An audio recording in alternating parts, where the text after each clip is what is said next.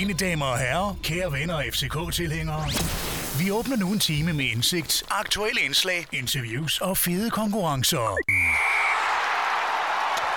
Efter en landsholdspause, der har virket om muligt længere end den plejer, så er det en fornøjelse at der engang at kunne se frem mod en weekend, hvor FC København skal i aktion. Det er som bekendt Hobro, der venter, og i dag der kigger vi på, hvordan de er gået fra at være hele fodbold Danmarks kæledække til at være lidt af et galehus med rod i papirerne og en træner, der er på vej videre. Hvordan vi skal slå gæsterne for Hobro, ja, det kigger dagens panel naturligvis også på. Det her, det er FC Københavns Fanradio, og velkommen til. Mit navn, det er Christian Wilkens, og med mig i dag, Christian Hertz, Christian Olsen og Jesper Helmin fra Bold.dk. Velkommen til de her. Tak. Olsen, vi skal lige starte med dig. Vi har jo mange gange talt om din bil, som nu er blevet en Clio. Det er det, ja. Og den her Clio, som du har haft i hvad, 2 måneder? Nej. Længere tid? Ja. 5 måneder. 5 måneder. Den er nu simpelthen blevet punkteret. Nej, jeg ved ikke, om den er blevet punkteret, men den er punkteret. Den er punkteret. Ja, ser du, jeg skulle ned i dag og købe noget. Jeg skulle ud og spise smørbrød, jeg skulle have mig en tartarmad og en dyrlægens natmad. Okay. Så kommer jeg gående der, og så lige pludselig ser jeg, at min bil er punkteret. Okay. Og det spøjse er jo det, så anden gang på 2 måneder, og det spøjse er jo, at nu bor vi, det ved lytterne ikke, men hvilken siger, vi bor ikke sammen. Nej, men så heldig er du ikke. Men vi bor i samme gade. Det er rigtigt. Og i den gade, der ligger der også en politistation. Ja. Og den bliver smadret tit, så jeg tænker, at min bil nogle gange ryger med i det der smaderi der. De riots, der er nede på gaden. Ja, præcis. Ja, der sker lidt af hvert. Og det er altid fedt, at sådan noget sker 3:30, eller hvornår det nu var, 3:00 en fredag eftermiddag, hvor samtlige... Nu købte jeg en bil uden reservehjul. Okay. Med sådan en pumpe i stedet for, man skal pumpe i. Og nu men stadigvæk skal man jo skifte hjulet og køre et andet sted hen og sådan noget der. Så fredag eftermiddag 3:00, det er nok det fedeste tidspunkt, sådan noget kan ske på. Fordi der tror jeg, der samtlige bilfaldere eller dækskifter i Danmark, der er de kørt i sommerhuset, eller hvad de nu skal, eller på vejen på Crazy Daisy eller sådan noget lignende. Det er op på cyklen, som du jo også har fået købt, Olsen, det er rigtigt, her i weekenden. Nej, det er lang tid siden, jeg købte den. Det har vi også snakket om. Ja, så ja. Vi sælger 1,5 time i dag, på grund af, at vi lige skal forbi alle Christian Olsens store problemer. Og trafikale problemer. Ja, så sådan er det. Sådan er det. Christian Hertz, du har ingen problemer med bilen, og vi er glade for at se dig. Ja, jeg fik dog en parkeringsbøde for et par gange siden. Så... Ja, det har Henrik Monsen ud i teknik også fået. Ja. Så vi skal have den der... Det er ikke smertefrit at komme her. Den der, der altid kommer på P3 og P4, når man hører den, og der er trafikmeldinger. Vi skulle næsten have haft den som intro i dag med det her trafiktema. Trafikradio. Ja, jeg vil godt lige sige til Hertz, jeg fik en mærkelig oplevelse her sidste weekend. Der begyndte jeg at få mærkelige sms'er fra Hertz. Ja. Ja, det gjorde jeg også. Ja. Hertz. Det gjorde Monson også, siger han i teknikken. Ja, der var mange, der fik det. Der var et par meget uartige børn, der fik fat i min telefon, og fik sendt ud til stort set alle i min telefon. Alle fik nogle sjove tegn fra dem. Jeg fik sådan en, jeg er på vej, eller jeg er der om lidt, eller sådan et eller andet i den retning. Nå, jamen, de har sendt mange mærkelige ting. Altså, jeg vil dog sige, at de fleste fik nogle normale ting sendt ud. Der var et par stykker, som også har fået nogle lidt mere pinagtige ting. De sendte en lort til nogle af dem, men heldigvis var til min voicemail, og det kunne de ikke gennemskue. Det skulle ikke i orden. Nej. Nå, vi har jo ikke sendt i 2 uger rent faktisk. Vi har holdt en lille efterårsferie. Der var lidt sygdom efter Viborg-kampen, der gør, at vi aldrig rigtig fik snakket om den. Men guderne skal vide, der var heller ikke specielt meget at tale om lige præcis i den kamp. Det var ikke den største festforestilling. I dag skal vi selvfølgelig se frem mod Hobro her i weekenden. Skal vi møde på søndag kl. 6 herinde i Parken. Vi skal også kigge en lille smule på landsholdet, som på søndag får trukket deres playoff modstander, til hvem vi skal møde i playoff-kampene til EM-slutrunden, som vi på imponerende vis ikke har formået at kvalificere os til endnu, i hvert fald. Og så skal Christian Olsen vel, og det kan vi nok ikke komme udenom, snakke en smule om Jürgen Klopp, som jo er blevet træner i Liverpool. Er det? Ja, det. This is brand new information. Det er det er jeg sikker på.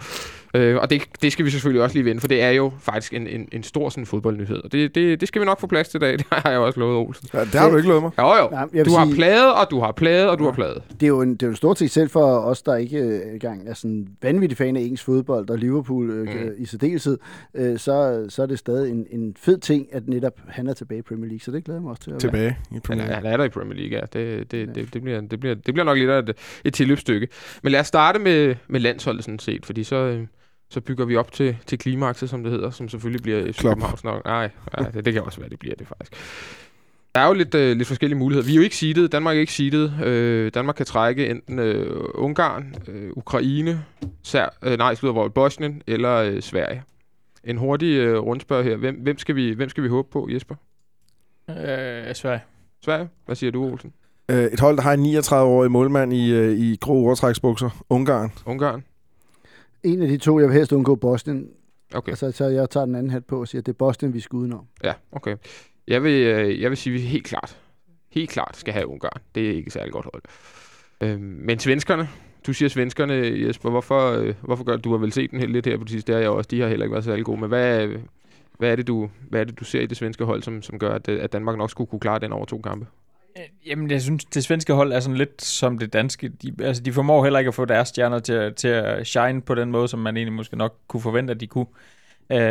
Og man kan sige, jamen, hvor mange stjerner har de overhovedet? De har Zlatan, og det er vel egentlig det, altså, som man kan betragte som store stjerner i hvert fald.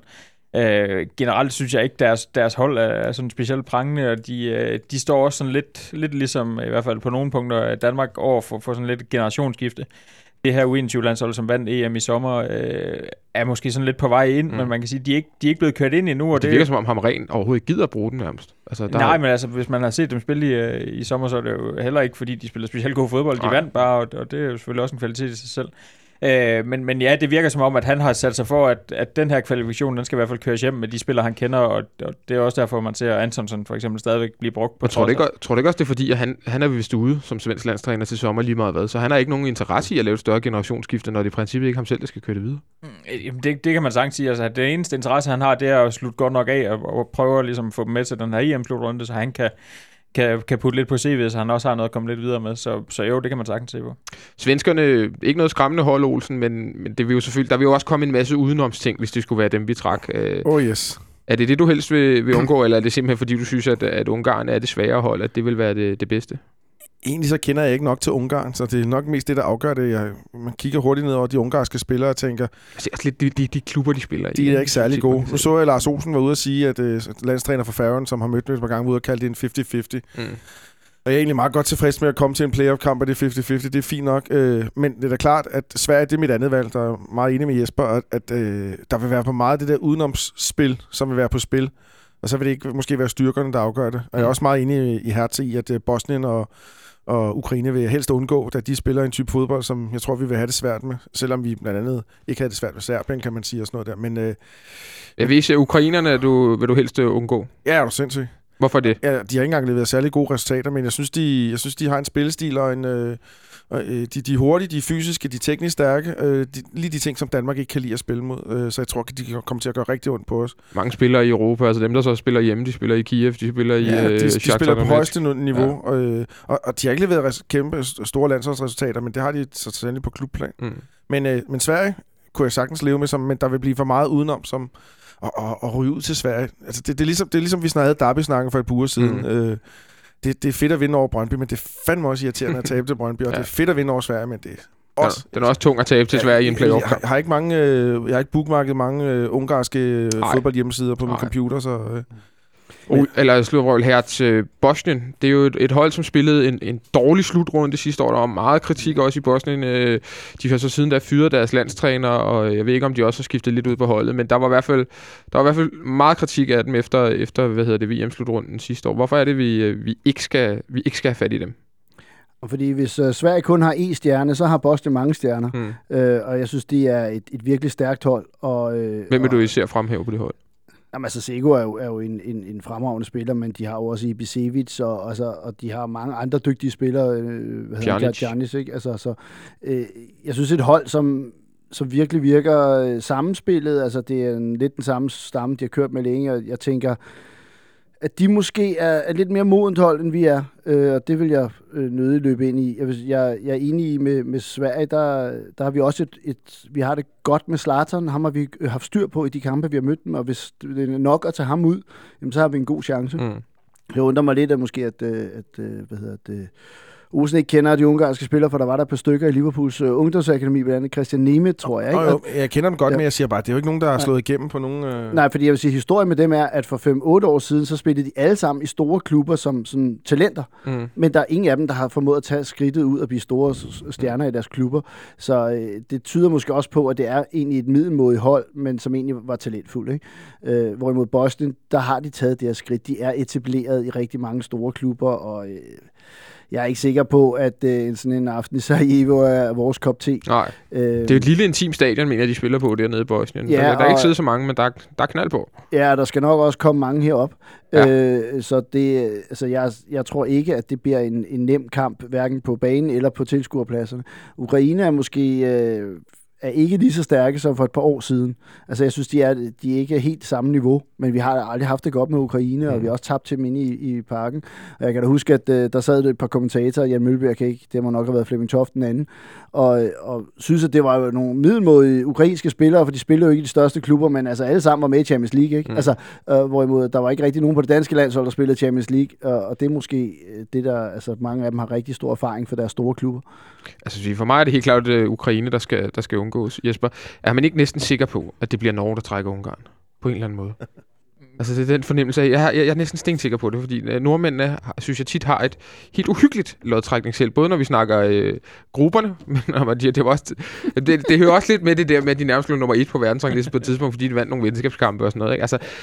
Altså, og du mener ligesom Chelsea altid får nogle nemme Champions League-grupper og sådan noget? Nej, det var ikke det, jeg mente. Men de bliver jo også... De er også tit blevet seedet som enten det bedste, eller i den bedste eller næstbedste pot, når der skal laves lodtrækning til kvalifikationerne. Og det er jo ikke mange slutrunder, Norge har været med i de sidste 10-20 år, faktisk. I Norge håber man vel også på Ungarn. Men hvad kunne det ikke godt ske, Jesper? Det er jo et ledende spørgsmål, det er egentlig du ikke. Men kunne man ikke godt bare forestille sig, at Norge vil få Ungarn, og Danmark får Ukraine? Jo, altså der er jo 25% chance for, at Norge får Ungarn i hvert fald. Jo, altså det ville jo være et vanvittigt trist opgør, og det vil nok være noget, de fleste vil slukke for, hvis de kommer til at sappe forbi det. Og det tror jeg også vil være den fornuftigste disposition at gøre, for jeg tror sgu ikke, det bliver ret meget ved. Men jo, det kan man sagtens forestille sig. Men, altså, og på samme måde kan man sagtens forestille sig, at Danmark trækker Sverige, fordi der er sådan lidt bagt op til det, og der er allerede sådan lidt, vi kan ikke lide jer, I kan ikke lide os, og alle de der ting. Så altså, selvfølgelig alle de der ting rundt om vil være både pisseirriterende, men også nu repræsenterer jeg trods alt et medie, så for os vil det jo være lidt sjovt, og så er der også det i det, at der vil komme vanvittigt mange danskere med til Stockholm, og det vil blive, det vil blive en fest derovre, hvis vi går videre i hvert fald. Hvis man lige tager FCK-brillerne på i det her, så Jesper, så ved jeg, at der er mange FCK-fans, som undrer sig en lille smule over, at man synes måske, at Thomas Delaney er vores bedste central midtbanespiller, i hvert fald den bedste danske central midtbanespiller, den mest formstærke i øjeblikket. Men på landsholdet, der spiller han ikke. Men det gør William Kvist til gengæld relativt tit. Og jeg synes egentlig også, at det danske landshold oftest faktisk fungerer bedst, når William spiller. Men kan du forstå, hvorfor der sidder nogle FCK-fans og undrer sig en lille smule over, hvorfor Kvist så ubetinget står foran Delaney i køen på landsholdet? Ja, det kan jeg sagtens, når man kigger på præstationerne herinde, men altså... Morten Olsen tager nogle andre ting i betragtning end bare de præcisioner, de har leveret de sidste 8 uger herinde. Altså, han tænker meget på, hvem kan han stole på, hvem kender hans system 100%, og hvem kan udføre den opgave bedst, som han ligesom kommer med. Og det kan William Kvist. Altså, jeg er enig med dig i, at han leverer sgu egentlig meget fint på landsholdet. Jeg ved ikke, han får meget kritik, men tag kampen i Portugal for eksempel. Altså, vores midtbane sejlede fuldstændig vanvittigt i første halvleg. Han kommer ind i pausen, og jeg synes fuldstændig stabiliserer det. Og for mig at se, så var han den bedste midtbanespiller i hvert fald af vores i den kamp, og også i top 3 af spillere generelt. Så det er meget det der, at Morten Olsen kan stole på, om han kan give ham en fast opgave, og den løser William Kvist. Så kan det godt være, at han får kritik efterfølgende i medierne, men han har løst den opgave, han har fået af Morten Olsen. Altså for mig at se, så er landsholdet det største problem, ikke William Kvist i hvert fald. Jeg synes mere, det er de to pladser, der skal spille foran, og man ikke har fundet den rigtige konstellation og den rigtige balance, fordi Pierre Emil og Cornelius og Jakob Poulsen og hvem der ellers spiller, men man har ikke fundet den rette balance på det hold der endnu. Det virker ikke sådan. Nej, det har man ikke. Altså, du dygtige spillere jo, men det fungerer af en eller anden grund ikke. Det fungerer ikke, og altså for mig at se, var det også en lille smule selvmord at starte med Pierre Emil på sekseren mod Portugal, fordi det går værk. Han er uomtvisteligt et enormt talent, men taktisk er han altså ikke så klog lige nu, og der var også snakker om, da vi havde spillet mod Albanien herinde, hvor William Kvist snakkede om, at så valgte Pierre Emil lige pludselig, at det var ham, der skulle trække ned mellem de to forsvarsspillere. William Kvist ligger nærmest som tiger i lige perioder. Lige præcis. I den kamp kom han på grund af Højbjerg til at se dum ud, fordi han vidste ikke, hvor han skulle løbe hen. Nej. Fordi Højbjerg løb ned og tog den plads, som Kvist egentlig skulle have. Så taktisk mangler han rigtig, rigtig meget. Olsen, du markerede før. Ja, det var helt tilbage til Ukraine, men vi kan godt lige til det. Det var bare der er mange, der siger, at de ukrainske spillere, de spiller jo ikke de store europæiske klubber. Det er jo det samme, der gør sig gældende med Rusland, tror jeg. De har én spiller, der spiller i Real Madrid, og han sidder på bænken. Det er, at de tjener så umanerligt mange penge i Rusland og Ukraine, så de har ikke brug for at tage til de andre steder og måske sidde på bænken og alle mulige andre ting. De tjener godt nok derhjemme, så det kunne være en årsag til, at folk spiller derhjemme. Ikke? Og de tjener også. Det er jo ikke kun i de to bedste. Det er også i Dnipro, og det er også i Kapartiliv, og hvad der ellers ligger af sådan subtopklubber i Ukraine, hvor der er rigtig mange penge. Men for at vende tilbage til Danmark, så synes jeg faktisk, at mange af de ting, Jesper siger, det er fuldstændig enig i, at Højbjerg er en glimrende spiller. Han skal nok lige til at redefinere sig selv lidt og finde ud af, hvad det egentlig er. Vi har snakket om det tidligere, jeg ser ham også som bedst som en 8'er. Og det er helt klart, det han skal spille. Og så ville det være fint med Kvist bagi, og så Christian Eriksen foran, og så Grunddeli og Benten, og så en eller anden på højre kanten. Jeg tror lidt, de mangler en hurtigløber, Lasse Vibe eller sådan noget lignende, Juraj Poulsen eller sådan noget lignende der. Jeg synes egentlig, vi har et okay hold, men det, Morten Olsen ikke skal glemme, det er, at de andre hold har fuldstændig læst os. Der er ikke noget der. Vi får se, hvem vi trækker på søndag. Det er vist for søndag klokken 12 eller 11, at det bliver afgjort. Og det er vist ikke Platini, der skal trække, vel? Jeg tror, han er travlt optaget de her dage. Han er nok i nogle advokatmøder eller et eller andet. Men hvis vi beholder FCK-brillerne lidt på i forhold til de her landskampe, så er Nikolaj Jørgensen jo kommet lidt mere ind i varmen. Ja. Og det er jo sådan måske interessant, at han ligesom ser ud som, at når det brænder lidt på, så er det ham, der er løsningen rent offensivt. For det er jo et fuldstændig boglamt dansk landshold, der har været ved altså score et mål i allersidste minut i 4 kampe.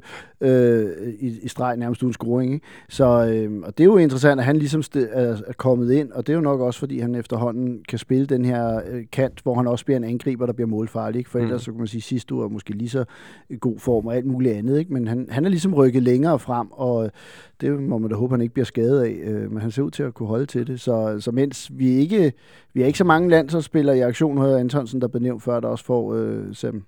Jeg der jo spillet latterliggjort en lille smule, kan jeg huske, et program herinde, for at insinuere, at han kunne starte inden. Det var godt, fordi vi havde set ham spille i de foregående svenske kampe. Så det er jo faktisk ikke mange landsholdsspillere, vi har haft i kamp i den her runde. Nej. Hvorimod, at jeg så, at Urania startede inden for Costa Rica, altså FC Midtjyllands Urania startede inden for Costa Rica mod USA i en kamp, de førte vinder 1-0, ikke? Han er 4-valg i Midtjylland, ikke? Altså, jeg ved ikke, om det kommer igen på, hvor mange landsholdsspillere man har, men det har været lidt fattigere runde, end vi vant til med landsholdsspillere. Santander fik faktisk også minutter. Santander har fået minutter, det vender vi tilbage til lidt senere. Lud, vi har vist også spillet lidt for U21 i Sverige. Jesper, du havde lige hånden op ganske kort før, så er der noget, du vil tilføje? Nej, det er jo bare det her med Nikolaj Jørgensen. Jeg er enig i, at han ligner lidt Morten Olsens kort, når der skal prøves en eller anden ting, og det kan man så være enig eller uenig i.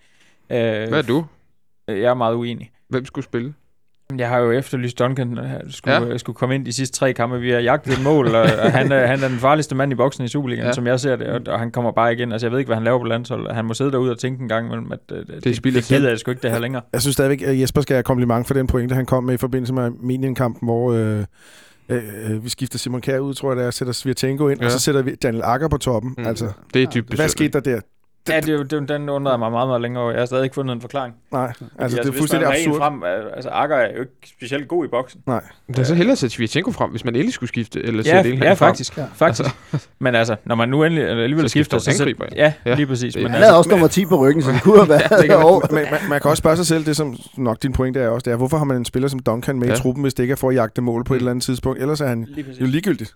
Fordi det, han kan. Så kan du lige skal vælge en spiller af en type, du vil bruge. Præcis. Fordi det er han jo, tydeligvis ikke. Altså, jeg sad nede i Portugal på et tidspunkt og så der i de sidste 10 minutter, hvor vi havde 6 mand på den sidste tredjedel, hvor de 5 stod rundt om boksen, og Bender var den eneste, der var inde i boksen.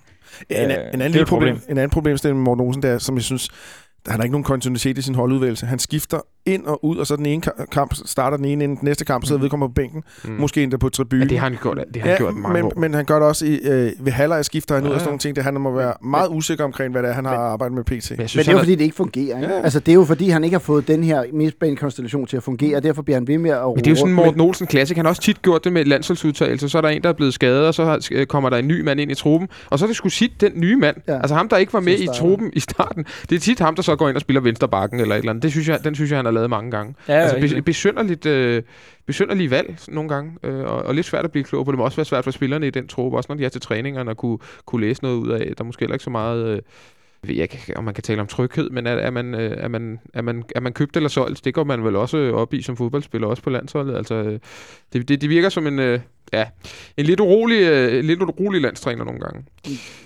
Nu lukker vi landsholdssnakken ned og bevæger os over til det mere FCK-snak. Jeg synes, vi skal lave optag til Hobro nu. Det er jo en kamp, som vi sad og lavede optag til for 1,5 måned siden stort set. Jeg synes ikke, det er lang tid siden, jeg tror endda, det var de her, der også var i studiet før den kamp.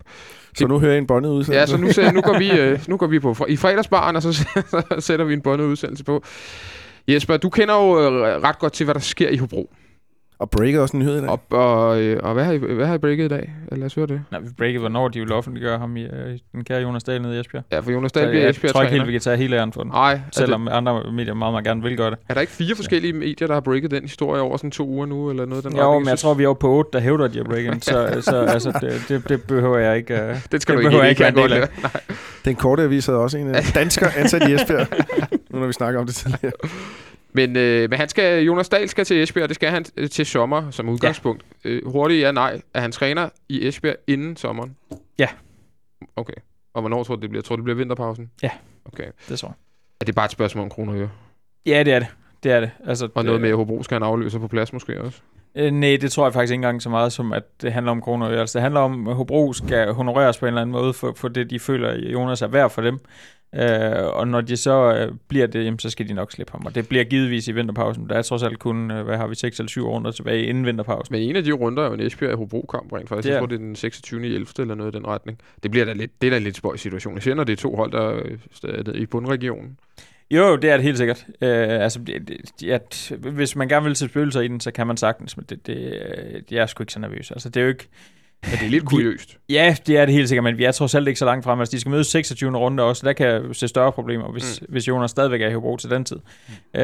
Lige nu, der tror jeg sgu ikke. Altså, der tror jeg, Jonas er så professionel trods alt. Hobro har været med til at løfte ham også. Det er ikke kun ham, der har løftet Hobro, skal man også lige huske. At der tror jeg, han er så ærgerlig over for sit job, at der skal han nok yde alt, hvad han kan for Hobro. Men tror du, der skete et eller andet mellem Jonas Dahl og Hobro, da han ikke fik lov til at tage til FC Midtjylland sommer? Det var lidt det, historien var i hvert fald i nogle af medierne, at Midtjylland faktisk havde ham som første prioritet, og han var meget indstillet på at tage til Midtjylland og blive ny cheftræner der, men at bestyrelsesformanden i Hobro satte hælen i og sagde, at den går ikke. Ja, altså den historie er jo blevet udlagt på rigtig mange forskellige måder også, hvordan det egentlig skete, men jo, der skete helt sikkert noget mellem dem der. Men altså man kan sige, det Hobro, sådan, altså det de står på, det er, at de sagde til Midtjylland, jamen hvis I gerne vil have Jonas, så må I komme med et bud. Og det gjorde de aldrig. Okay. Så på et eller andet niveau, så må de jo ikke have ville have Jonas. Og det kan så være fortolket på mange måder, og det kan også sagtens være, at Jonas selv måske tror, han har været tættere på, end han i virkeligheden har, det skal jeg ikke kan sige. Men altså, det har måske gjort i hvert fald, at Jonas er blevet bevidst om, at han er en interessant fyr for andre klubber også, og at han måske på et eller andet niveau er vokset lidt ved at få den der interesse. Ja. Og det er jo første gang nogensinde, kan man sige. Han oplever det, og som spiller noget, han ikke ret meget som træner. Han har været i Midtjylland hele tiden, indtil han kom til Hobro. Hvilken tilstand befinder Hobro sig i øjeblikket i? Fordi som jeg også ligesom sagde i introen, så var de jo en lang succeshistorie sidste år, og DR-dokumentar, og de var sgu egentlig også meget søde og rare. I år har der været hele den her sag med AGF og spiltilladelse til Tambura, hvor de måske ikke har... de er måske ikke kommet så godt ud af den sag, hverken på papiret eller hvad kan man sige, sådan, mediemæssigt. De har også været uheldige med skader. De har solgt nogle af deres bedste spillere i sommer. De har ikke måske fået de helt rigtige afløsere ind. Og nu en træner, som skal væk senest i sommer. Altså, hvilken tilstand... altså, jo 4 point, eller hvor meget de har, ikke? Altså, 5. Hvilken tilstand er Hobro i lige nu? Jamen, jeg tror egentlig, sådan, på trods af alle de her sager, så er Hobro faktisk i en noget bedre tilstand nu, end de var for en måned siden. Okay. Eller hvis vi går tilbage 6 uger før dem. Ja, faktisk. Altså, jeg synes måske allerede der, da FCK mødte dem sidst, var Hobro helt klart på vej i den rigtige retning. Og det handler ikke mindst om de indkøb, de fik ind til allerede sidste vindue. Vi så, nu hypede jeg den kære koreaner Park allerede inden kampen sidst. Han har været god siden også. Ja, jeg synes, han var med afstand Hobros bedste herinde. Og jeg synes, nøglen faktisk til FCK sejr i den kamp var, at Park gik ud for Hobro, fordi han simpelthen ikke havde luft til mere, fordi der fik Hobros forsvar ikke de der pauser, som han formåede at give dem. Og det kan også sagtens blive nøglen den her gang, fordi han kan givetvis ikke holde mere end 75 minutter. Okay. Så det er nok det, FCK... Hvorfor kan han ikke det? Jamen, altså, han har meget, meget små ben. Han skal virkelig løbe mange skridt. Nej, han altså... det lyder så dejligt stereotyp, men det er tit, at man ser asiatiske spillere, der virkelig kan løbe solen sort, og altså 90 minutter bare, du er selv kanin, ikke? Jamen, helt sikkert. Men altså, han har jo aldrig rigtig spillet kontinuerligt seniorfodbold før. Altså, jeg tror, i sidste sæson spillede han 9 kampe eller noget, den stil i anden Bundesligaen. Så det er det, og så gik han i en periode på 2,5 måneder, tror jeg, uden klub. Og det koster også, selvom man løber rundt, så koster det noget fodboldform, fordi der er alle de der eksplosioner og sådan noget. Det ligger meget i hans spil, at han skal have et fysisk overskud, før han ligesom er der helt, ikke? Så jeg hører også lidt på dig sige, at Hobro-hold, der ikke har, altså de har ikke knækket nakken på med al det her modgang, de har været igennem her på det sidste. Altså det er ikke et hold, der er på vej ned i sort hul. For det kunne man jo godt, altså man ville jo ikke kunne bebrejde dem det et eller andet sted med alle de smådårlige sager og uheldige pointtab. De har også en Esbjerg-kamp, hvor de spiller Esbjerg ud af banen til første halvleg. Ryger ud på pokalen. Ryger ud, ja. Altså den kamp i Esbjerg-kampen for de 2-2 på et forkert dømt straffe i overtiden, ikke? Og ryger ud af pokalen her i tirsdags til FC Roskilde. Men stadig et hold, hvor man virker det som om, hvor der er tro på tingene, eller hvad? Ja, jeg synes, den reaktion, jeg har set hver gang, der har været noget, og der har fandme været meget i den her sæson, at den har været fantastisk god. Jeg synes stadigvæk, der er så meget ryggrad på holdet. Jeg synes, de spillere, som ligesom skal løfte holdet, de gør det også. Så på den måde, altså, jeg vil ikke sige, at Hobro overlever i den her sæson. Det er måske for langt at gå, men altså, jeg synes, vi ser et Hobro-hold, som kommer til at få markant flere point i de kommende 11 kampe, end de har fået de første 11 i hvert fald. Christian Olsen, hvad skal vi gøre her på søndag, for at Hobro så ikke får i hvert fald point i den her næste af de 11 kommende kampe? Vent på, at Park går ud. Og så køre på der. Ja, sæt Cornelius ind efter 75. Jamen, vi kan godt egentlig tage det ind, fordi nu nævnte du selv, at Santander har spillet landskamp for Paraguay. Han er først kommet hjem i dag, tror jeg faktisk. Ja, i går eller i dag. Ja, han trænede i hvert fald ikke med i går. Nej. Så enten er han kommet hjem sent i går, eller så er han kommet hjem i dag. Mm. Det kunne måske godt tyde på en mand, der ikke starter inde på søndag så. Kunne det sagtens. Så bliver det Cornelius og Nikolaj Jørgensen på top. Ja. Men jeg tror, at kampbilledet bliver nøjagtigt det samme som sidste gang. Det bliver...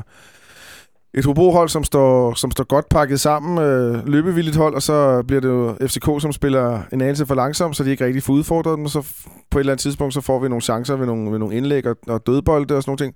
Nogle gange giver det mål, og nogle gange giver det ikke mål, og jeg lyder ikke særlig optimistisk, men jeg synes, det går. Nu siger Jesper, at Hobro spiller bedre, end de gjorde for 6 uger siden. Jeg synes ikke, vi spiller bedre, end vi gjorde for 6 uger siden. Jeg synes, vi har stadigvæk meget svært ved at skabe chancer. Vi har også stadigvæk svært ved at udnytte dem. Og jo, man kunne da godt... Men jeg forestiller dig, at Santander starter ude, men jeg tror også, det går hen og bliver sådan en projektspiller for Ståle Solbakken og FCK. Så der kommer også... Altså, sikkert også... Det skulle ikke undre, hvis det bliver overskrifter, hvis han startede ude. Præcis. Altså, så var han sat af, ikke? Ligegyldigt. Hvor forhistorien om flyrejser til den anden ende af jorden, den måske så ikke helt kom ind. Den ser heller ikke så god ud på en forside, vel? Nej. Så det kan det også godt være... Altså, vi ved jo ikke, hvordan hans fysiske tilstand er. Det kan også godt være, at han er klar til en pause. Så kan det være ham, der kommer ind som jokeren og ligger låg på. Men det, jeg tror, det bliver kampbilledet bliver nøjagtigt samme som sidst. Og det handler igen om, at vi skal kunne spille hurtigt, og vi skal kunne komme... ud over kanterne, vi skal lægge nogle gode indlæg, vi skal have styr på dødboldene. Og så måske et fysisk pres til sidst. Fordi det virker ikke som om, vi har lige pt. Har så mange andre midler i vores værktøjskasse. Og så har vi snakket om den 1000 gange før. Højre siden, hvad sker der derovre? For der sker sjældent noget. Verbit ude, hvem skal ind, og Nikolaj Jørgensen skal i angrebet, hvem skal være Ludvigs partner deroppe og så videre. Så det er de diskussioner, vi har. Christian Hertz, hvorfor, for jeg er enig med Olsen i, at det er som om, at den spillemæssige udvikling, vi var inde i, som faktisk måske stoppede en lille smule med Hobro-kampen sidste gang, der var vi inde i noget rigtigt der.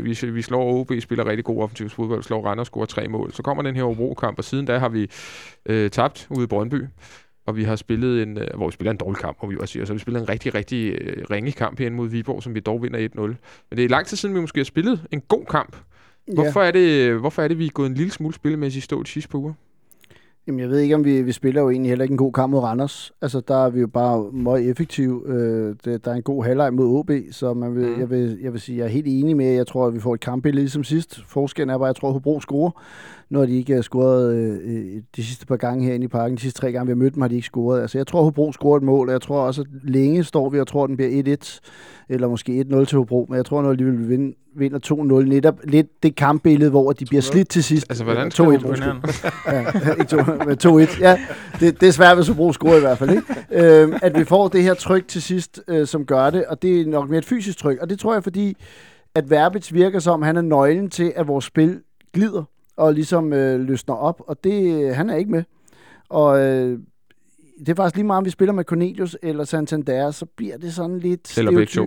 Ja, eller endnu værre begge to. Ikke? Altså, så bliver det lidt stereotyp meget af det, og det... Jeg har lidt svært ved at se den her opblomstring komme lige nu, fordi sidst der sad jeg blev lidt sådan glad i låget og tænkte, ej, vi slår sgu Viborg, fordi vi kommer foran 2-0, og derfor vinder vi 3-0, ikke? Og jeg har knap nok forladt studiet, før jeg tænkte, ja, eller også så ender det med at blive sådan en, hvor vi, altså, hvor vi vinder 1-0 eller 0-0, ja, og hvor man kunne se præcis det samme kampbillede som mod Hobro. Og jeg synes, Hobro er et bedre hold end Viborg. Jeg synes, Hobro spillede godt, og jeg synes, at på Kirkevold, han yder så også store problemer herinde i Parken. Det var ikke kun Park, der spillede godt, det var også som Kirkevold gjorde. Han var med i de to store chancer i første halvleg. Det er ham, der hætter den ene lige over og lægger op til det der flotte spark, som er det Bøge, ja, der har den, ikke? Altså, så det er... Altså, han gjorde lidt, hvad det passer ham i første halvleg, og jeg synes, Park er en fremragende spiller. Jeg synes også, Hobro er en positiv udvikling.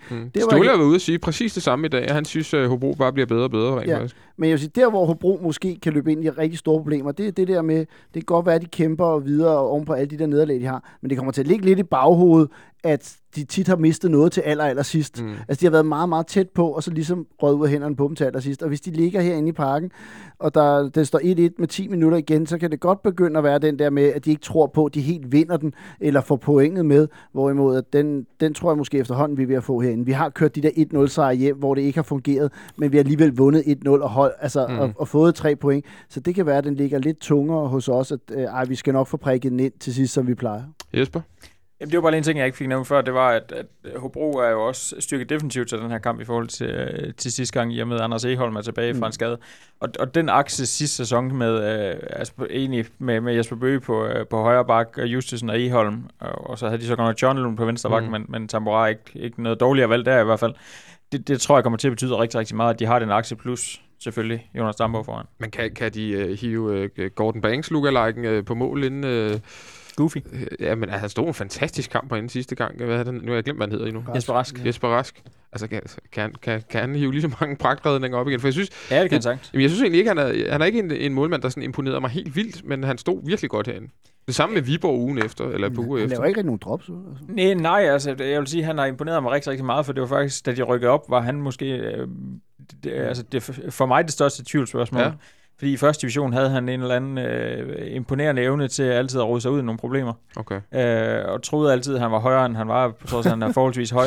Han ville altid løbe ud og hoppe op omkring straffesparkspletten, på trods at han har Egholm og Justen foran sig. Det har han fuldstændig lært, og han er meget, meget afklaret i sit målmandsspil, synes jeg. Altså, han har, ligesom stort set alle andre Superliga-målmænd, enorme problemer, når bolden kommer i fødderne. Det er der stort set ikke nogen Superliga, der kan finde ud af. Men derudover, så synes jeg, han er en rigtig, rigtig dygtig målmand, og han skal nok også blive i Superligaen, selv hvis Hobro rykker ned. Ja.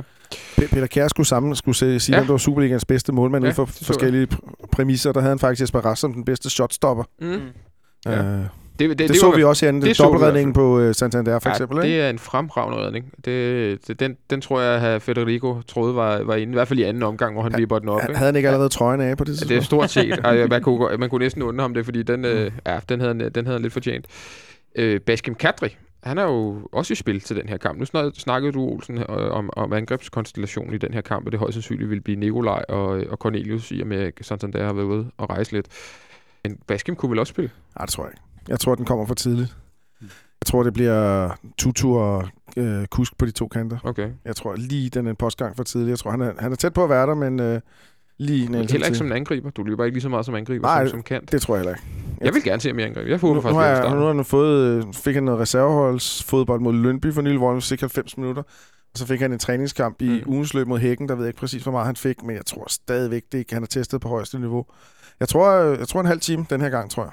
Så er vi også ved at være der. Altså, jeg synes jo lidt, at vi mangler speed på det her hold, når Kadri ikke er med. Når Verbic ikke er med. Jeg synes, vi har fine spillere, der kan sætte mand af ved at eller drible sig forbi, eller kombinere sig forbi i hvad kan man sige, ved at indgå i nogle kombinationer med nogle medspillere. Men den der spiller, der bare sætter en mand af for stående, det er vel nærmest kun Verbic, der kan det, og så kan Kadri det måske lidt af kraft af sin hurtighed.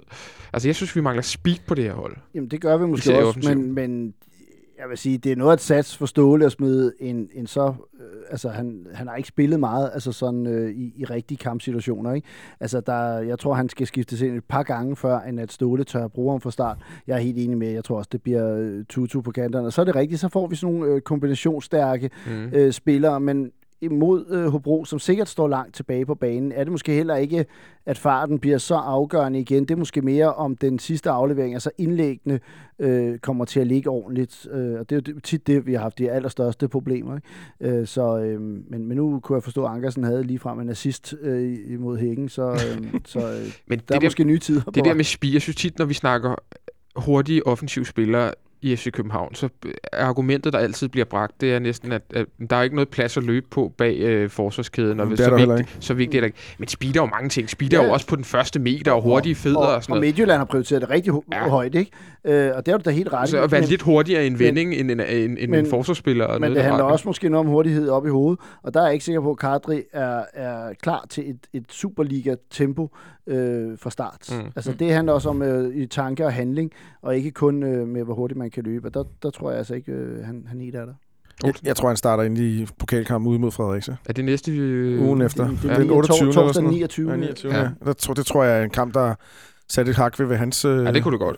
I hans program. Ja, så 2 indskiftninger inden. Præcis. Ja. Det tror jeg også. Ja, jeg kan godt høre, at jeg er undertale, men jeg håber sgu på en eller anden måde lidt Kadri kommer ind. Ja. Nu er der heller ikke nogen af os, jeg så ham ikke mod Hækken, det er ikke nogen af andre gjorde. Og jeg så heller ikke reserveholdskamp mod Lyngby, så jeg ved faktisk slet ikke, hvilken tilstand han er i. Jeg har heller ikke set nogen træninger, så jeg burde egentlig melde renom på det, men jeg tænker bare, hvis man kigger på det normale forløb op til et comeback efter så en skade, så er det først 20 minutter, halv time, halvleg og så videre, og så starte en pokalkamp eller sådan noget lignende. En anden spiller, der er på vej tilbage, er nogle offensiv spiller, det er jo Danny. Han fik pludselig lidt spilletid. Var det også i Hækken-kampen? Ja, som Vesterbak, tror jeg endda, ikke? Ja, eller var det en reserveholdskamp mod Lyngby? Der var et eller andet, han også med. En begge to. Ja. Jeg hører, at fra pålidelige kilder, han åbenbart skulle være begyndt at ligne sådan en bodybuilder-agtig ting der. Det er noget nye strategi derude, når de skal genoptræne folk, så ligger de... så også Nikolaj blevet betydeligt. Præcis, de ligger lidt mere fysisk. Det som Ståle også sagde, det tror jeg, man må tilskrive ham. Cosgrove der, at han ser lidt anderledes på det. Der bliver løftet lidt jern, mens... de skadede han, så det bliver da spændende at se, om han har mistet sin fart, og i stedet for det stille op i Mr. Fitness. Ja, fordi jeg kan huske, Thomas Gravesen fik at vide, at han ikke måtte styrketræne så meget, fordi han blev simpelthen for stor. Ikke? Altså, og det, så nogle gange kan det også være en ulempe, men jeg synes også, at både Cornelius og Nikolaj Jørgensen er vokset. Og Kadri. Ja. Så det gør måske heller ikke noget, fordi han har altid været stærk, den gode Amankwa, ikke, men han er ikke så høj, så det gør måske slet ikke noget, at han kan skubbe folk lidt væk. Kunne han være med på bænken på søndag? Det tror jeg da sagtens. Især med de skader, vi har. Jeg tror, at der er lagt lidt måske samme plan, at han også skal starte inden mod Fredericia. Alt efter, hvad der ellers er af spillere klar, fordi det kommer også an på, hvor slidte er de, og hvor trætte er de. Men jeg tror, at de to, de følger måske lidt samme skabelon. Måske er Kadri lige en kamp eller to foran en Amankwa, ikke? Men det, at han spiller fra start mod Hækken, insinuerer, at han er rimelig langt fremme i det her. Mm. Jesper, så det er nærmest en evig føljeton herinde, det er højre bakken i FC København. Jeg kan sige dig, Jesper, når vi på vores Facebook og vores Twitter sådan ligesom opfordrer folk til at stille spørgsmål til os, så er det helt sikkert, at det vi får flere spørgsmål om, det er Peter Ankersen, og det er den skide højre bakke, jeg vil sige. Og det er jo, fordi det er selvfølgelig noget, der bekymrer folk derude, at vi ikke har fundet en løsning på den plads. Hvem tror du, hvem synes du, at Ståle skulle stille med i en hjemmekamp mod Hobro? Han har 2 muligheder. Han har Christoffer Remmer, han har Peter Ankersen. Eller er det sgu lidt lige som op? Nej, det synes jeg ikke, det er, fordi Remmer ved man sgu nogen, hvad man får fra. Det er ret stabilt niveau, synes jeg. Vi ved, at han er dygtig på indlæg, han har en rigtig fin fod til det. Ankersen, hans bundniveau er noget lavere, og hans topniveau er noget højere end Remmer. Vi har bare ikke set topniveauet i FCK overhovedet. Mm. Så spørgsmålet er altså, hvor han står henne. Og det afhænger også lidt af, hvordan han har gjort det mod Hækken for eksempel. Hvordan han har gjort det i træningen de her uger. Så det er sgu svært at sige. Altså, man kan ikke rigtig læse noget ud af sådan, de sidste par kampe? Eller hvis det synes jeg ikke. Altså, han sagde jo også selv, efter Viborg-kampen, der Remmer havde spillet, at Remmer havde ikke spillet sig af, men han havde heller ikke spillet sig på. Hvem sagde det? Det sagde Ståle. Okay. Så der sagde han, at de var meget tætte, og det må de kommende ugers træninger vise. Mm. Så ja. Han spillede heller ikke godt mod Viborg. Nej, altså, det var der jo ret beset, ikke? Problemet er, at der er jo ingen af vores højrebacks. Tom Høgli. Tom Høgli, jeg glemmer det. Høgli spiller en fin højreback, rigtig god højreback. Vi skal heller ikke gøre Høgli til Daniel Alves. Altså, det kunne blive stemt også godt blive bedre.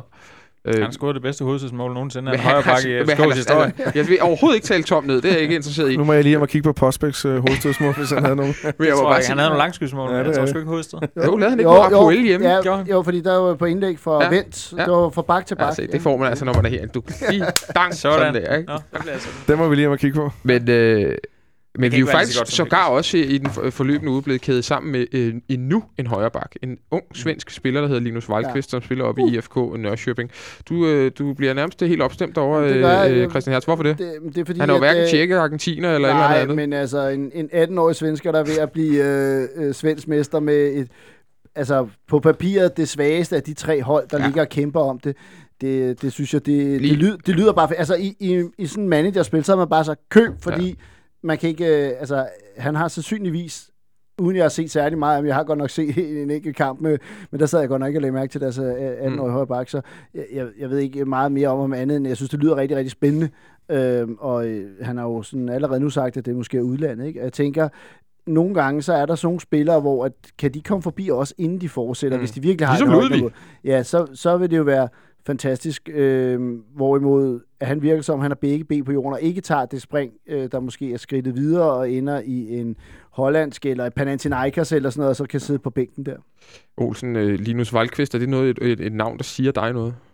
Ikke det mindste. Ikke det mindste. Men vi kan da godt snakke højreback, det var det, jeg tænkte, troede du ville. Nej, jeg vil ikke. Men så kan jeg sige, at... Er han blond? Han er selvfølgelig lyshåret. Jeg ved, han er tidligere centerforsvarer, 1,83. Han har nemlig spillet rigtig meget centerforsvar, og 1,83 er jo lige det mindste for en centerforsvar. Ja, jeg synes, det er for kort. Det synes jeg også. Det er lidt grunden til Remmer jo egentlig også endte ude på højre bakken, at man også vurderer ham for at være lidt for lav. Ikke? Men han har spillet, jeg tror, nu kan jeg tage fejl, men jeg tror, vi er omkring 60-70 kampe i Allsvenskan som 18-19-årig. Det er uhyre højt antal. Spillet mange svenske ungdomslandskampe på diverse niveauer. Og Nordsjøben ligger jo lige pt. De har en stribe på 8 sejre i træk. Eller de ligger til at vinde det svenske mesterskab. Og det gør de nok ikke, fordi man jo ikke vinder 12 kampe i træk, eller 11, tror jeg, det kræves, der 3 runder og sådan noget tilbage. Så de skal nok fejle sikkert ud mod Malmø om et par runder. Det skal blive sidste runde. Det er sidste runde, ja. Ikke? Så det kan faktisk godt tjekke. Så skal vi over.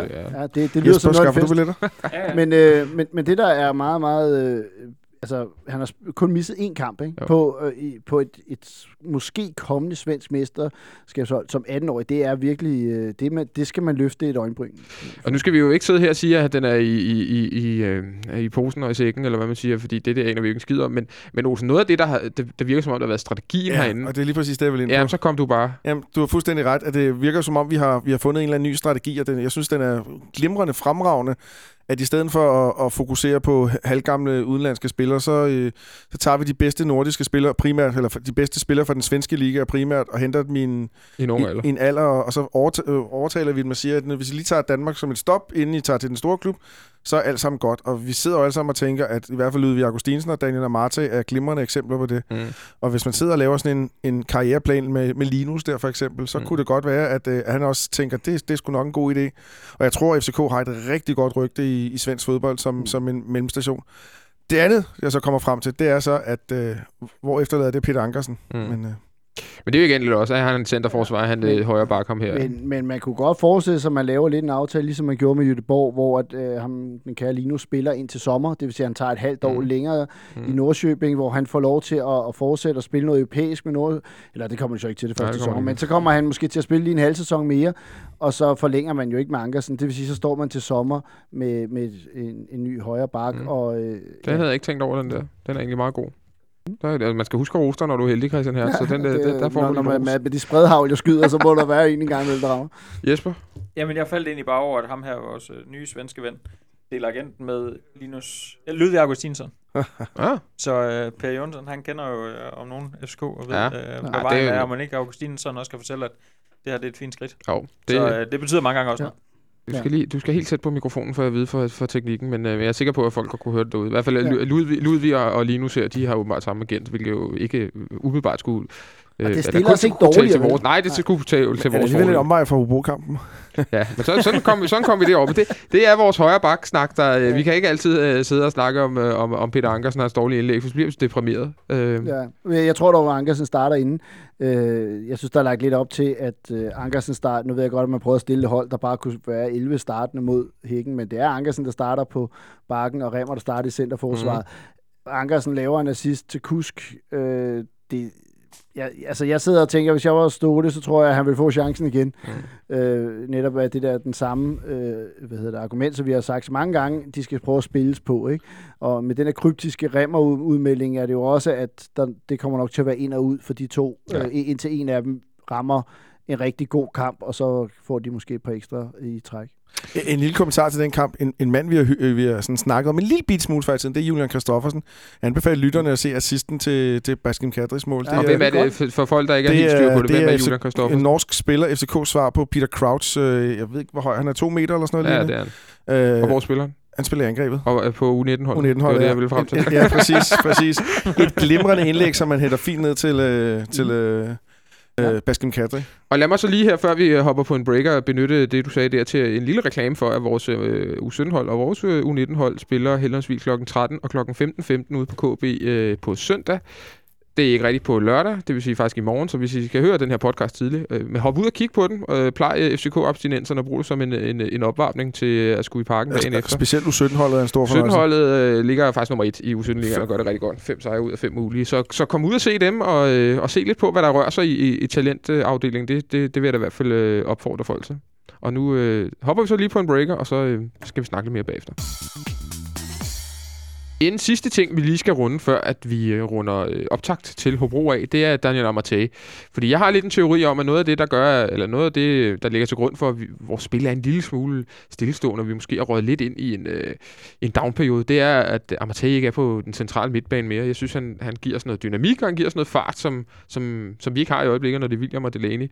Olsen, er du enig eller uenig, og hvor skal han spille på søndag? Ja, jeg kan jo ikke være uenig, for det er en teori, jeg selv har nævnt herinde de sidste 2-3 gange, så, altså. Og det er der flere, der har. I hvert fald, det tror jeg også er Hertz. Ja, det har vi sikkert stjålet for hinanden. Jeg er sgu i tvivl. Jeg ved jo ikke, hvordan Antonsen ser ud på træningsbanen og så videre. Og efter nogle landskampe. Præcis, så egentlig vil jeg stadig foretrække, men jeg forstår problemstillingen. Egentlig vil jeg foretrække, at han bliver holdt i forsvar stadig. Selvom det ser heller ikke dirkefrit ud, så... Altså, surprise med Ståle. Jeg synes, at Amartey gør det godt i centerforsvaret. Jeg tror, han kan blive en kanongod forsvarsspiller. Jeg synes bare, i den situation, vi er i lige nu, og med de spillere, vi har... Han giver os mere på den centrale midtbane. Vi får simpelthen mere med Amartey på den centrale midtbane, end vi får, hvis han er i centrum. Men kan du se Antonsen spille 3 kampe på en uge, 90 minutter? Altså, har han spillet begge for Sverige? Han spillede 90 minutter i begge kampe. Altså, de holder målet rent i begge to. Godt nok mod Liechtenstein og Moldova. Det er jo ikke... Eller Moldavien, eller hvad det... Altså, det er jo ikke... Han har heller ikke været på overarbejde. Nej, det har han ikke. Men han har ligget der i 180 minutter inden for 4 dage. Ikke? Ja, og så 3 dage senere... Jeg er næsten sikker på, at han ikke starter ind. Så du tror, det bliver... Jeg tror, at Amartey tager forsvaret. Også der med, at jeg er med på den der vogn med, at han giver noget ekstra til midtbanen. Ja. Men vi har en Kvist, som efterhånden må nærme sig topform. Altså, han kan jo ikke blive ved i hvert fald med at spille. Men de to forskellige spillere, du får ikke det samme med William, som du får med Amartey, uanset om de begge to er i kampform. Altså, Amartey har bare mere dynamik i sit spil. Ja, og mere målfaren, mere... energisk. Ja, og det er lidt mere box til box, ikke? Ja. Men det er Delaney også, så måske kan William Kvist også give plads til Delaney flere gange i boksen, end en Amartey, som måske nogle gange glemmer, hvor han skal løbe hen. Altså, der kan godt være sådan lidt Højbjerg-syndrom over med nogle gange. Jesper, hvor er han bedst? Nu sidder du med dine helt neutrale AGF-øjne. På min AGF's midtbane, tror jeg, Jesper vil sige. Nej, det forsvarer sig med Jens Jønsson. Det er fandme svært. Men skal han ikke spille... Han skal spille forsvarsspiller på søndag. Tror du det? Ja, det skal han. Fordi Sanka er stadig god for en selvpædagog. Det er ham. Nu sad jeg faktisk for sjovt og så... Men det kunne Antonsen vel også agere, støttepædagog? Ja, men altså, han har rigeligt at gøre med sit eget spil. Ja, og du køber måske også Hertz teorier om 3 kampe på en uge. Det er lidt for meget for den gamle mand. Ja, det kan han sgu ikke. Okay. Det kan han ikke. Det er en skam. Jeg holder meget af Antonsen. Jeg synes, han er fremragende, men spillemæssigt har han ikke det niveau, han engang havde. Nej. Og nu bemærkede jeg faktisk, at Sanka havde sådan en Q&A-session med fansene på FCK's Facebook i går, tror jeg det var. Hvordan gik det egentlig? Jamen det var altså dels underholdende, fordi jeg fik bekræftet, at det ikke kun var mig, der tænkte, at han ganske ofte begik fejl. Nå. Fordi det var det cirka 90% af alle spørgsmål, de gik på. Det er lidt tung aften for ham, så også skulle sidde der og svare på det. Den må have været hård, fordi stort set samtidig, det var, at hej Sanka, du spiller 80 minutter, gode minutter i hver kamp, hvorfor skal du have 10 minutter i jernblødning? Ja. Hvad svarer han så? Jamen det arbejder han meget på. Okay. Og lave 10 minutters hjerneblød. Ja, men det er hårdt arbejde. Det var noget med, at han var meget dedikeret, da han arbejder meget på det. Mm. Jeg synes i øvrigt også, at rygtet om Sankas hjerneblødning er utrolig overvurderet. Det synes jeg ikke. Det synes jeg overhovedet ikke, og nu har vi ikke nedtalt den der Viborg-kamp ret meget, men han gør det ikke i de store kampe. Det skal han have ros for. Han er rigtig god i de store kampe, synes jeg faktisk. Fordi der er hovedet der. Men mod Viborg, der var hovedet der overhovedet ikke. Nej. Altså de første 8 minutter havde han 4 fighter-udværende, hvor de to var ved at give farlige kontra. Det er meget, meget typisk de der meget, meget små kampe, som mod Viborg for eksempel, hvor han fuldstændig glemmer at være der. Og han bruger tid på alt muligt andet end kamp, end at nogle gange spille fodbold. Han skal ned og råbe modstanderspillerne i hovedet, han skal stå og skændes med dommeren og hele de ting. Han skal lære at lægge nogle af de der attityder af. Det kan godt være, han vil sige, at det er noget, der sætter ham op, og det er en del af hans spil og sådan noget. Jeg synes, det trækker ned. Altså en ting, hvor jeg vil forsvare ham en lille smule, det er med hans fejlafleveringer, fordi der er jo altså nærmest en inkorporeret del af FC Københavns opbygningsspil, det er Sanka, der skal føre bolden frem, og det meget gerne må være afleveringer op igennem midten, igennem kæderne. Og der kommer også gerne være afleveringer, der rammer en mand. Ja, jo. Altså, men jeg tror tit, lægger man ikke mærke til det, når han rent faktisk gør det godt. Fordi så er bolden lige pludselig op på, imellem kæderne, og så Kasper Kuss fået den i mellemrummet, og så er det der, man følger den fra. Så tænker, husker man så, hvem det var, der fik bold, eller hvem der førte den bold frem? Og sådan noget. Ja, det er også bare, en større fejlmagen ved at spille på den måde. Ikke? Jo, altså, det er jo rigtigt altså, nok. Men seriøst lige nu, så synes jeg altså ikke, han spiller med det niveau, som jeg vil have en FCK-centerforsvar skal spille. Nu tænker jeg Gravgaard, Hangeland og Antonsen i sidste periode. Faktisk også Sanka i sidste periode. Jeg synes, han mangler i hvert fald 10% siden han er kommet hjem. Også mest alt, hvis du kigger på Midtjylland, som jo er dem, vi trods alt skal sammenlignes med på et eller andet niveau. Kig på Kian Hansen, når han går frem, eller Svirtjenko går frem og ligger. De spiller også de der sådan lidt satsede afleveringer. De rammer sgu. Altså, de begår ikke de der fejl. Så jeg synes altså, tager man ham kontra de to, der er der ingen tvivl om, at der står han nummer 3 i den kø. Nej, jeg kan godt forstå, at man gerne vil have Erik Svirtjenko, dengang han spillede i Midtjylland, eller det gør han jo stadig. Men vi var meget tæt på at købe ham. Altså, det forstår jeg godt. Helt sikkert. Den er stadig lidt skulder. Det er næsten det, der er mest frustrerende, ikke? At det er som den opadgående kurve hele tiden. Nå, jeg har jo lovet dig det, Christian Olsen. Du skal have et bud, eller hvad på kampen? Nå ja, det skal vi lige først. Hvad er et bud på kampen? Jesper, hvad bliver den? 1-1. 2-1. Til? Altså til FC København. Nå, det var heldigt. Nu siger jeg også 1-1. Jeg tror... det plejer at være dig, der er den pessimistiske. Ja, det er svært nu. Jeg skal gerne sige, vi skal tabe i det her forum. Ej, jeg tror, vi vinder 1-0. Var der andre, der sagde det? Nej. Nå, så siger jeg det. Den bliver 1-0 igen. Og det bliver ikke så kønt, tror jeg. Men det er lidt ligegyldigt. Der går et kvarter, så kommer du til så har Hobro scoret, og så lever vores andre tre spud i hvert fald 80 minutter. Ikke? Ja. Hvis det så ender med, at vi vinder 5-1, så kan jeg godt overleve det, vil jeg sige. Christian Olsen, jeg har jo kendt dig et par år, og jeg har sjældent set dig... Var du fri nu, eller sådan? Nej. Jeg har sjældent set dig med så meget glød og så meget smil på læben, som de sidste par dage her. Det er jo ingen hemmelighed, vi bor i samme gade. Det er ingen hemmelighed, og så er det lige nede i Fakta, og så er det nede på torvet og hvad ellers. Og Christian Olsen, han nærmest svæver hen ad gaden. Det er en fornøjelse at se på. Hvorfor er det? Er det på grund af Jürgen Klopp? Ja, nu har vi jo ikke mange andre fællesinteresser end fodbold, så det er primært det, vores liv drejer sig om. Men ja, det er da rigtigt. Jeg siger da ikke, at Liverpool nu vinder Champions League, og det næste år, og sådan nogle ting. Jeg siger bare, at man kan sgu ikke blive andet end optimist af, når de ansætter sådan en... Først og fremmest en dygtig træner, men også en yderst sympatisk menneske, og en mand med en energi og udstråling, som man har savnet. Havde du egentlig troet på det? Altså, fordi du har... Nej, det havde jeg ikke troet på. Vi har længe snakket lidt frem og tilbage om det. Jeg har faktisk må være ærlig at sige, jeg har hele tiden ikke troet, at Jürgen Klopp ville komme til Liverpool. Jeg var egentlig ret sikker på, at den hed Bayern om et års tid eller noget i den retning. Eller et eller andet. Nej, jeg har så vitterligt forbudt Morten Olsen over ikke troet på den. Men han er åbenbart en vi kan godt kalde det en projektmanager. Han går åbenbart efter de udfordrende projekter, og det lykkedes ham at lave noget rigtig flot arbejde med Mainz igennem mange år. Da han så kom til Dortmund, så lykkedes det med at genrejse dem, og nu håber vi alle i studiet, at det samme sker med Liverpool. Der er jo en udfordring ved det, at i Mainz, der har en god tid. Han har selv spillet i Mainz, og det var et tålmodighedsprojekt. Han havde tid til at bygge noget op. Det samme også i Dortmund. Jo, og op igen. Men i Dortmund, der får han jo også at vide, at der er ingen penge. Vi skal bygge noget stort op. Du er manden, der skal gøre det. Og der er også en tålmodighed, som jeg ikke tror er i Liverpool. Men er den der? Olsen. Fordi den tålmodigheden er der, da Liverpool Brandon Rodgers fik 3 år. Fordi generelt er tålmodigheden jo meget lille i engelsk fodbold, sådan ikke i Liverpool specifikt, men helt generelt. Og Brandon Rodgers eller Jürgen Klopp har der fået den bedste modtagelse længe set af en manager, og stort set alle medier har. Siden Kenny Dalglish. Ja, nej, nu kan vi snakke. Hans pressemøde blev nævnt som det bedste i engelsk fodbold siden Mourinho's tiltræden fra i 2004, var det vist eller sådan noget. Men ja, vi kender det alle sammen godt, den engelske presse. De er da også i gang med at slippe knivene. Og tror du det? Ja, det tror jeg. Det er jo den måde deres presse lever på, ikke? Altså bygger nogle historier op, og så er de så klar til at pille det ned igen. Det Mourinho, Arsene Wenger og så videre, så videre. Det er jo stort set kun Alex Ferguson, der er sluppet i de sidste mange år. Wayne Rooney har haft med efter sig, Gascoigne og så videre. Enkelte spillere har haft det så... Men for at vende tilbage til Jürgen Klopp, det man har siddet og savnet som Liverpool-fans de sidste stykke tid, der var jo den der forrige sæson, hvor det gik rigtig godt, men der var han nok heldig, at han havde et rigtig godt hold med en skadesfri Sturridge, en Coutinho på vej frem, Sterling, som spillede godt, og frem for alt en eminent Luis Suárez. Ja. Var det mere hans spiller, end det i princippet var hans projekt og hans taktiske egenskaber som træner, der gjorde, at det klikkede? Svært at sige, men han har jo... Det tror jeg sgu lidt, det. Han kommer med en filosofi om, at de skal spille 4-3-3 possession-fodbold, og ender med, at de spiller alle mulige andre systemer, og ikke possession-fodbold, men overfaldsfodbold. Så, og han var jo skiftet opstillinger sådan, med rimelige mellemrum, og... Så holdt han fast ved 3-4-3 et stykke tid, så spillede de 4-4-2, så spillede de med diamant, så gjorde de dit, og så gjorde de dat.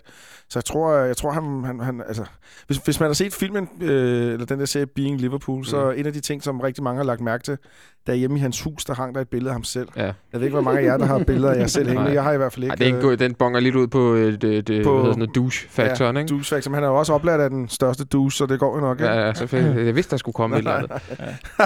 Jesper, som journalister, som generelt fan af engelsk fodbold, så er det vel fedt, at man får en person som Jürgen Klopp til Premier League, og fordi det er der også det vil der virkelig være et kultursammenstød på mange måder. Han er den her joviale, sjove type, og kom lidt over til England, hvor albuerne måske er lidt mere ude. Tror du han får et chok, og tror du måske at den engelske presse får et chok, hvordan de skal behandle sådan en mand? Ja, det tror jeg begge parter gør. Der er ingen tvivl om, at både pressen og Klopp får nogle tæsk her i starten, og jeg tror på et eller andet niveau også, fordi han er så elsket, og fordi altså selv om man holder med en anden klub end Liverpool, så synes man jo, at Klopp er en fantastisk fyr. Så tror jeg bare, at den engelske presse måske vil gå endnu hårdere til ham og være endnu mere ude efter og dukke ham, fordi at det er ligesom det, de gør. Men pressen i Tyskland er jo også hård. Yeah. Er det ikke bare, fordi vi er et anglofilt land her i Danmark, og vi er meget orienteret mod engelsk fodbold og engelsk kultur og sådan noget, at man ikke rigtig har styr på, hvor hårde er Bild Zeitung og hvad der ellers er dernede, ikke? Altså, kører de ikke også på? Men der er en lille bit ting ved tysk presse, som er anderledes end den engelske presse. Det er for eksempel, nu siger du Bild Zeitung. Ja. Bild Zeitung har udgaver i stort set hver by, så de skriver ikke om Dortmund i Stuttgart. De skriver om Dortmund i Dortmund, de skriver om Berlin i Berlin og så videre. Så har de selvfølgelig noget landsdækkende og sådan nogle ting der, og de kan også godt opfinde historie i Bild Zeitung. Og der findes også nogle historier om, at han har været lidt sur på Bild Zeitung og sådan nogle ting, så jeg tror også godt, at du bliver reddet af pressen dernede. Ja. Men det virker trods alt som om, at pressen i Tyskland har mere respekt, end den engelske presse har. Det er jo ikke ligefrem respekt. Og måske lidt mere saglighed nogle gange, ikke? At det også rammer noget fodboldfagligt. Altså, det behøves jo ikke at være et kriterie i England. Hertz, rent fodboldfagligt, Jürgen Klopp og Dortmund spillede jo det her overfaldsfodbold, og ikke, altså, hver boldtab er jo i princippet bare en mulighed for og en generobring, som man jo siger, ikke? Og det er ekstremt aggressive, helt vildt energiske spil. Det kan køre Tyskland, men kan det også køre 38 runder i Premier League, og så lige 2 cupturneringer, og måske på et eller andet tidspunkt europæisk fodbold ved siden af? Ja, de er europæiske, vil jeg godt lige sige. Er de det? Ja. Jeg sagde, at jeg om torsdag. Nå ja. Det var faktisk ikke engang for at fornærme. Jeg synes, der er mere til Klopps spil, end den her sådan en... hvad hedder han, Roger Schmidt. Ja, Roger Schmidt. Altså det der fuldstændig vanvittige presspil, for jeg synes, der er mere til det. Jeg synes, at Dortmund i deres gode perioder havde sindssygt mange gode, små, flotte førstegangsafleveringer til at kombinere sig igennem forsvaret. Også i etableret spil. Ja, ja. Og jeg synes, jeg tror måske også, at engelsk fodbold egentlig er mere til den der sådan lidt mere hurtig ping-pong-agtige stil. For der er jo mange af de der udenlandske managers, der prøver at komme ind og lave sådan lidt mere kontinental, lidt sydeuropæisk, deres varme bolden. Og der tror jeg, at Liverpool vil være et godt sted at prøve at få den her spilstil ind. Og jeg tror også, at den engelske presse kan risikere at få lidt bagslag, hvis de går for hårdt for den, for lige at runde den af. Fordi Klopp er en rar person, og man kan måske også det der, hvis du overfalder en meget rar person, altså, så kommer du selv til at se lidt dum ud. Ja, det gør du lidt, og han har virkelig en evne til at få folk med sig. Og spørgsmålet om han kan få de store stjerner i Liverpool med sig, det ved jeg ikke, men han kan i hvert fald få folk med sig, og han kan få tilskuerne med sig. Hvilke nogen? Jeg vil sige, de godt betalte spillere i Liverpool, så ikke? Ja. Jesper? Spørgsmålet er jo så også, altså den måde, han gerne vil spille på, hvordan den trup, han har i Liverpool lige nu, den passer til det. Der synes jeg måske ikke, at den passer helt vildt godt. Nej, altså der er vel kun en amerikaner, der sådan rigtig kan være med. Nej, det er ikke helt rigtigt. Firmino? Nej, ja. Altså, ja. Han har en idé om, at hans hold skal løbe 120 km per kamp. Det er hans første princip. Så du skal løbe stærke spillere. Der har de altså stadigvæk Jordan Henderson, James Milner, Emre Can og sådan nogle ting der, men det er jo ikke verdensklassespiller. Og det løb på en anden måde, end den måde, han egentlig tænker løb på, tror jeg. Med Stories og ham der Aubameyang, man var ham der meget langt efter der. Aubameyang, der. Altså, de kan jo godt minde lidt om hinanden. Jo, ja bortset fra Aubameyang spiller mere end... Ja, og Stories er altid skadet. Ja, præcis. Og rygtet går på, han er blevet skadet i den næste linje og kommer hen så igen. Nå, ja, det vil vi godt. Olsen, helt sådan hånden på hjertet-agtigt. Hvad glæder du dig mest til? Lørdag kl. 13.45 eller søndag kl. 6 her i Parken? Ja, det er helt klart. Det kan jeg se. Det gør I andre jo også. Det er morgen kl. 13.45. Det at få smilet tilbage på læben. Og det kan godt være, at det bare var 5 minutter, men altså... Det kan godt være, at det var 5 minutter, men... og det er også noget, for lige at vende tilbage til noget, det er også noget, vi har diskuteret med Ståle. Altså, den måde, som de der nye tyske trænere spiller på, startede med Jochen Löw og så Roger Schmidt og hvad de hedder, Klopp og alle de der sådan... Det er jo egentlig også en måde, jeg godt kunne tænke os at se, vi spillede lidt inde i Parken. Jeg kunne godt tænke os at se, vi pressede lidt højere op. Jeg kunne godt tænke os at se, vi løb lidt mere godt, fordi... Altså, hvis der er noget, vi er herinde, så er det fysisk stærke. Og det er som om nogle gange, så gælder det mere om os, at vi skal tilbage i de der 2 firebakkæder, så står forsvaren der. Hvorfor laver man ikke nogle gange et ordentligt pres på... Nu ved jeg ikke, hvor god Jesper Bøge er til at spille bolden op. Jeg har en fornemmelse af, at han bare ville sparke den væk, hvis han blev presset. Eller hvad, Jesper? Det gør han også. Ja, præcis. Hvorfor gør vi ikke det? Hvorfor, specielt sådan en Hobro-kamp, de skal der bare op og presses hele tiden. Som du selv siger, et hvert boldtab er jo en chance for at erobre bolden et godt sted på banen. Vi skal ned og stå i kæden, og så erobrer vi bolden ned på vores egen banehalvdel, så skal vi starte forfra. Men det altså bare lige for at tale Hobro-kampen på det er jo generelt for hele Hobros bagkæde, og Jonas Damborg også for den sags skyld. Ja. Altså, de er jo ikke så glade for at have bolden. Ja. Så det, altså, hvis de bliver presset højt, Damborg jo sådan... Eller Kasper Poulsen, hvis de spiller ham. Ja, det tror jeg ikke på, de gør. De kommer til, han har også haft lidt skadesproblemer og sådan lidt. Så altså, de 3 der for eksempel... Dem kan du presse rigtig højt. De kan ikke spilles ud af første pres, vel? Nej, overhovedet ikke. Justesen, han slår en solid lang bold, og det er det. Ja.